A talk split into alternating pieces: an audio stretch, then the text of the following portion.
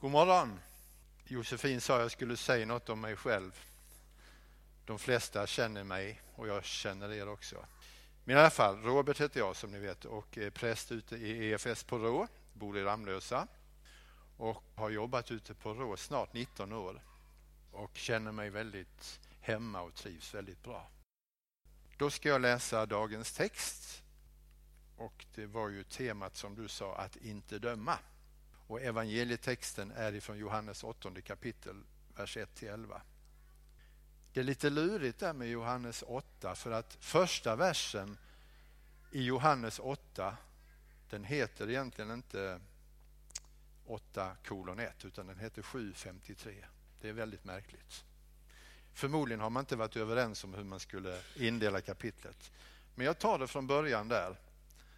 Sedan gick var och en hem till sitt och Jesus gick till Oljeberget, Olivberget. Tidigt på morgonen var han tillbaka på tempelplatsen. Allt folket samlades omkring honom och han satte sig ner och undervisade dem. Då förde de skriftlärda och fariseerna dit en kvinna som hade blivit gripen för äktenskapsbrott. De ställde henne i mitten och sa Mästare, den här kvinnan greps på bar gärning när hon begick äktenskapsbrott. I lagen har Mose befallt oss att stena sådana. Vad säger då du? Detta sa de för att pröva honom och få något att anklaga honom för. Men Jesus böjde sig ner och började skriva med fingret på marken.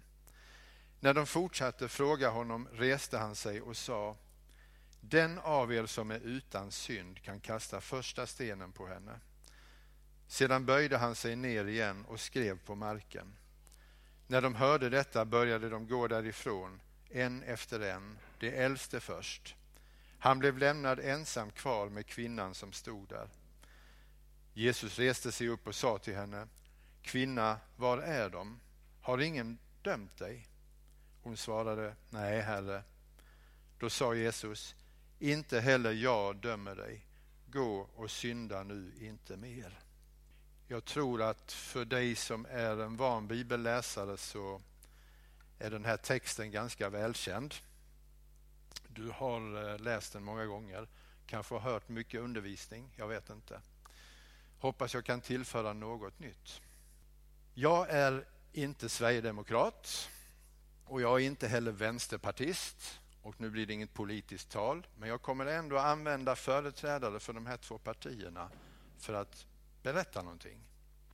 Och det handlar om två personer och det är en händelse som, ja, det är ett, ett antal år sedan nu. Det var partiledarsamtal eller debatt, eller det var någonting på tv i alla fall. Och eh, olika partiledare var där och så. Och ni vet när man ska vara i tv så ska man först in i sminklogen. Kanske någon anar vad jag kommer till nu, jag vet inte. Man ska in i sminklogen och pudras och sånt där när man ska vara i tv så det inte blänker för mycket. Lars Ohly, han vägrade gå in i sminklogen för att där satt en annan man, nämligen Jimmy Åkesson. Det där tog tag i mig ganska mycket redan då. Det blev ju välkänt och allmänt känt. Man pratade om det i tv. Varför Lars Ohly på vänsterkanten inte kan gå in i sminklogen för att där sitter en man från högerkanten. Spelar ingen roll med partierna nu, glöm det. Det här var mer på det personliga planet. För mig är det där ett väldigt bra exempel på vad det handlar om att döma en annan person. Därför du och jag, vi kan ju egentligen inte döma så som en domare kan göra, det vill säga utmäta straff. Eller döma så som Gud kan göra, det vill säga utdöma evig förtappelse eller någonting. Eller döma oss till himlen, frikänna oss. Du och jag har inte den möjligheten. Utan vad det handlar om när vi dömer varandra så är det att vi säger saker, beter oss och så vidare. Och genom vårt beteende och våra ord så liksom placerar vi människor någonstans, kanske långt ifrån oss. Lars Ohly klarade inte av Jimmy Åkesson den där gången. Och eh, det var en väldigt tydlig dom över Jimmy Åkesson. Kanske han var värd det, kanske inte. Det ska inte jag bedöma. Men jag tänker så här. Jag tänker så här, man beter sig inte så mot en annan människa som är älskad av Gud. Man gör inte det. Det blir rabalder efter det där. Varför skulle inte jag bete mig så? Eller du? Jo, därför att vi är egentligen inte bättre än den andra. Vi är inte bättre än någon annan människa, även om vi är kristna. Vet du vad Paulus skriver i Romarbrevet 3 och 23? Jo, han skriver att alla har syndat och saknar härligheten från Gud. Alla har syndat och saknar härligheten från Gud. Det gäller dig och det gäller mig och det gäller den värsta människa du kan tänka dig. Vem det nu kan vara. Alla sitter vi i samma båt om det kommer an på oss själva. Vi saknar någonting vi människor och det är därför vi beter oss som vi gör. I och med att vi saknar härligheten från Gud så saknar vi på något sätt också möjligheten att bete oss på det sättet som Gud vill att vi ska göra, som vi är skapade till och som jag tror att många av oss längtar efter att bete oss. Ibland vågar vi inte, ibland vill vi inte och så vidare. Och ibland känner vi inte för det och så.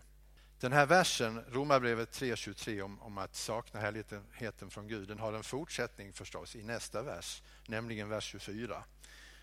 Och det är ju skönt att den finns. Jag läser båda verserna.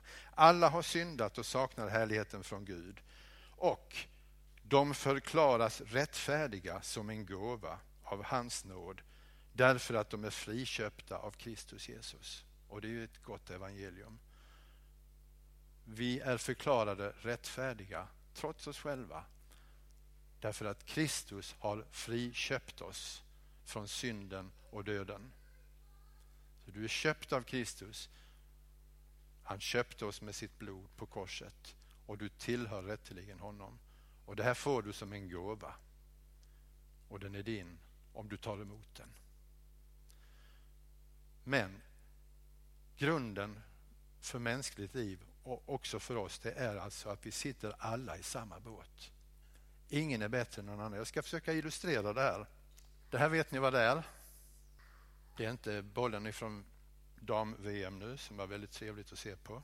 Jag, jag gillar damfotboll för de är så rappa i steget. Det händer i action. När, när herrarna spelar så går det så långsamt och slött och de står bara och passar till varandra. Jo, men det är ju så.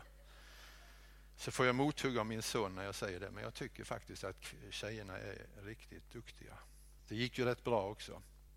Men det här är inte en fotboll nu, utan det här är solen. Kan du tänka dig det? Nu ska jag ta fram jorden. Jag har jorden på en liten pinne. Jag vet inte om ni ser det. Ser ni mot min tröja? Det är ett knappnålshuvud med en sån här liten plastkula. Jorden är 2,75 millimeter i diameter. Solen är ungefär 30 centimeter i diameter. Om jag lägger jorden på altaret här, vad tror ni solen kommer att vara? Den kommer att vara ungefär 30 meter bort. Det blir ute på gatan någonstans. Jag blir osäker på siffran. 149 miljoner 600 000 kilometer bort är solen. Det betyder i praktiken, i praktiskt tänkande, att oavsett var vi befinner oss på jorden, framsidan eller baksidan eller var som helst, så tycker vi nog att vi är lika långt ifrån solen allihopa, eller hur? Om nu solen, världens ljus, är Gud så kan vi ju inte påstå att den ena är närmare Gud än den andra. Okej, okay, är man på ena sidan så är man en millimeter närmare men det har ju ingen praktisk betydelse i förhållande till solens avstånd. Ni förstår poängen. Alla har syndat och saknar härligheten från Gud. Det har ingen betydelse om den ena syndar lite mer eller den andra lite mindre. För har man begått en synd så har man begått alla. Och har man brutit mot ett bud så har man brutit mot alla, säger Bibeln. Det är så Gud tänker och räknar. Så ingen kan förhäva sig. Det är det som är poängen. va? Ingen kan förhäva sig. Lars Ohly, för att nu bara kort återvända dit. Han tyckte nog att han var lite bättre än Jimmy Åkesson den där gången när han vägrade gå in i sminklogen. Kanske. Men egentligen var de lika goda kålsupar bägge två. och även Centerpartisten och Moderaten och Socialdemokraten och vad de nu var. Alla är vi i samma situation. Lika långt från solen, lika långt från Gud. Har du tänkt på att stenar är bördor? Hårda, tunga. Varför ska man gå och bära på bördor? Vad är stenen i berättelsen eller i texten om äktenskapsbryterskan? Jo, stenen är ju ett verktyg för att verkställa en dom. Så på ett sätt kan man ju säga att stenen är själva domen. Att få den på sig. Det är inte roligt att bli stenad, har jag förstått. Eh, det förekommer ju även idag i vår värld att folk stenas till döds och får det som en, en dom ifrån en offentlig domstol i något land. Men stenar är inte bara domar utan stenar är också bördor, eller hur? Den väger lite den här stenen. Varför ska man bära på bördor om man inte behöver? För det är så här att när vi bär på bördor i form av domar, när vi dömer varandra, så blir det också till bördor i våra egna liv. Det blir det. Vi kanske inte känner det, men det blir faktiskt bördor i våra egna liv. Och Jesus han säger så här, jag skrev det i marginalen så jag får vända på lappen. Med det mått ni mäter med ska det mätas uppåt er. Det står i Bergspredikan, Matteus evangeliets sjunde kapitel. Med det mått som ni mäter med, mäter andra människor. Med det måttet ska ni själva mätas. Och precis innan, stå, innan där står det att döm inte varandra. Så stenar är bördor. Jag vågar inte kasta den där. Eller ska jag göra det kanske ändå? Upp. Jag var ni inte med riktigt. Nej. Tänk så skönt det kan vara att slippa bära en börda. Här och nu i den fromma miljön och när vi ska vara fromma inför Gud. Kan du tänka dig in i känslan av att slippa bedöma andra människor och slippa döma andra människor i ditt hjärta. Du behöver inte göra det. Så skönt det kan vara att, att, att slippa döma eller fördöma andra människor. Att känna sig fri från det. Behöver inte göra det. Tänk att få känna att det där sköter Gud. Jag behöver inte tänka på det. Vad är min uppgift då? Vad är din uppgift? Jesus var väldigt tydlig, också bergspredikan, det femte kapitlet och vers 44. Älska era fiender och be för dem som förföljer er. Det har vi fått som uppgift. Älska era fiender och be för dem som förföljer er. Och så får vi överlåta domen åt Gud. Det är ju väldigt skönt. Då slipper vi ha den uppgiften. Det är väldigt skönt.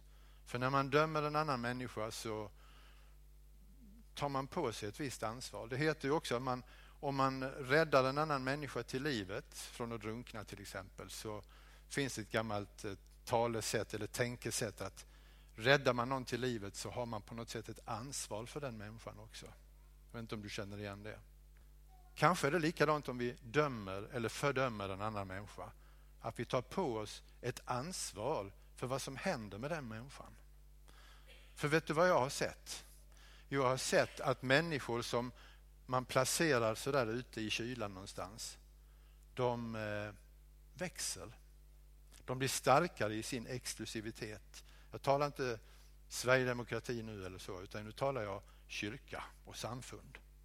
Jag har sett här i stan att församlingar som inte fanns med i den gemensamma, i Helsingborgs kristna råd och så vidare, hur de blev allt mer exklusiva. Men när de fick sen vara med så formade vi varandra och det blev riktigt bra faktiskt. Jag behöver inte ge några exempel på det, men det finns faktiskt så. Jesus, han har burit den allra största bördan. Hans börda var ingen sten, hans börda var döden på korset som han led för din och min skull. Han kastade ingen sten på oss, han dömde oss inte, utan han bar våra synder till befrielse för oss. Sådana synder som vi provoceras av själva kanske, eller vi förargas av hos varandra. De bar Jesus upp på korset för alla människor. Han dog för alla människor. Då behöver ju inte vi ta på oss en domarroll för andra människor. Det har Gud redan skött om. Vad händer när vi börjar ta lagen i egna händer? Ja, kanske inte Sveriges rikes lag och kanske inte ens Guds lag, men på något sätt mentaliteten av att ta lagen i egna händer. Vår egen lag kanske. Vad händer då? Och när vi fördömer människor och så. Två saker händer. Det ena är att vi börjar bära tunga bördor. Därför att det vi ålägger andra, det måste vi på något sätt också ålägga oss själva. Annars är vi ju falska, annars är vi hycklare och det vill vi inte vara. De krav vi ställer på andra, de måste vi ju ställa på oss själva. Och det vi fördömer hos andra, det måste vi ju själva på något sätt se till att vi har rätt hållning till. Så vi lägger bördor på oss själva när vi dömer och fördömer andra människor. Och Det andra som händer det är att vi tar bort möjligheten för en annan människa att få möta gemenskap och evangelium, få möta Jesus Kristus. Om vi förskjuter en människa bort och vägrar tala med kanske, eller på något sätt placerar en annan människa någonstans i förhållande till oss själva, så tar vi ju bort möjligheten för den människan att ändra på sig. Att få möta Jesus. Om det nu var jag som skulle presentera Jesus egentligen för den människan. Så tänker jag på Jesus. Han blev ju ständigt anklagad för att umgås med fel människor. Vi har Sakaios till exempel. Den här tullindrivaren som var så illa ansedd av alla människor i staden Jeriko. Men Jesus, han gästade Sakaios hus och han fick se hur Sakaios gjorde en sinnesändring under festen. Och Jesus säger att idag har frälsningen nått detta hus. Det hade aldrig skett om inte Jesus hade umgåtts med Sakaios. Jesus han kompromissade aldrig med sanningen. Han kompromissade aldrig med sanningen. Han kompromissade aldrig med synden. Eller det som är rätt och riktigt. Han gjorde inte det. Han visade verkligen att han hatar synden. Men han älskar syndaren. Och det är ju en väldigt viktig skillnad. Det står inte i Bibeln att Jesus hatade synden. Det var min egen reflektion. Men han tyckte illa om synden. Det gjorde han. Men han älskar syndaren. Och det är så befriande och skönt för då älskar han ju mig också. Och det känns väldigt gott. Vi behöver komma på på något sätt hur, hur man gör det där. Hur gör man det? Är, har, ja, tycker illa om synden men älskar syndaren. Hur kan vi förmana och mana och uppmuntra varandra utan att bedöma och fördöma varandra? Det är inte, det är inte lätt. Man får, man får stava några gånger på det där tror jag och be kring det. Hur man ska förhålla sig. Jag tycker själv det är väldigt svårt. Jag är full av åsikter själv. Jag håller tyst med dem många gånger men ibland så kommer de ut på olika sätt. Facebook är ju sånt där ställe där åsikterna haglar. Det är så lätt att skriva någonting för man säger ju inte det till någon. Men det kanske tar illa ändå ibland. Men jag försöker att undvika att skriva om enskilda människor i alla fall. Man kan skriva om företeelser, man kan skriva om politiska skeenden, man kan skriva om Israel om jag gör det till exempel. Och så. Men aldrig någonsin får man uttala sig om en enskild människa annars.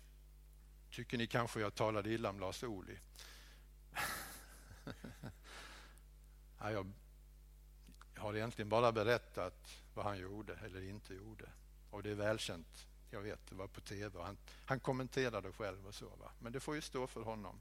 Och Gud dömer, inte jag.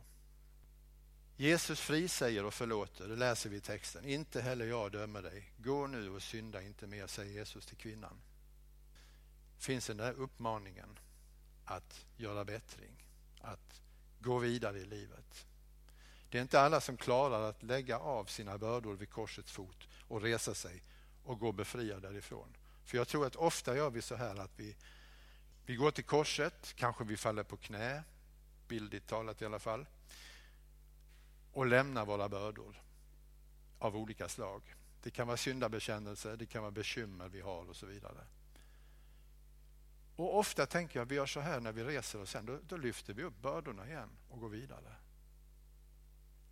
Gör vi det med människor också som vi tycker har betett sig dumt eller människor som vi inte gillar eller vad det nu kan vara. Vi kanske till och med känner att jag borde be för den här människan verkligen. Och så gör vi det. Men vi gör inte den där sinnesändringen. Vi behöver öva oss i att se hur Gud älskar alla människor. Och då ska vi också älska alla människor. Det är bara så man kan åstadkomma en förändring hos en människa. Det är bara så man kan hjälpa en människa till himlen. Vi får älska människor in i himlen. Vi kan tycka illa om dem. Det står inte i Bibeln någonstans att Jesus tyckte om alla människor. Jag tror inte han gjorde det. Jag tror inte han tyckte om fariseerna, de skriftlärde. Men han älskade dem. Han älskade dem upp på korset. Och han dog för dem allesammans. Evangelierna berättar om eh, olika tillfällen när Jesus möter människor. En gång är han i farisén Simons hus. Det står berättat i Lukas sjunde kapitel. Och in kommer det en synderska, står det. Tänker så här, vad är det för märkvärdigt med det? Vi är syndare allihop.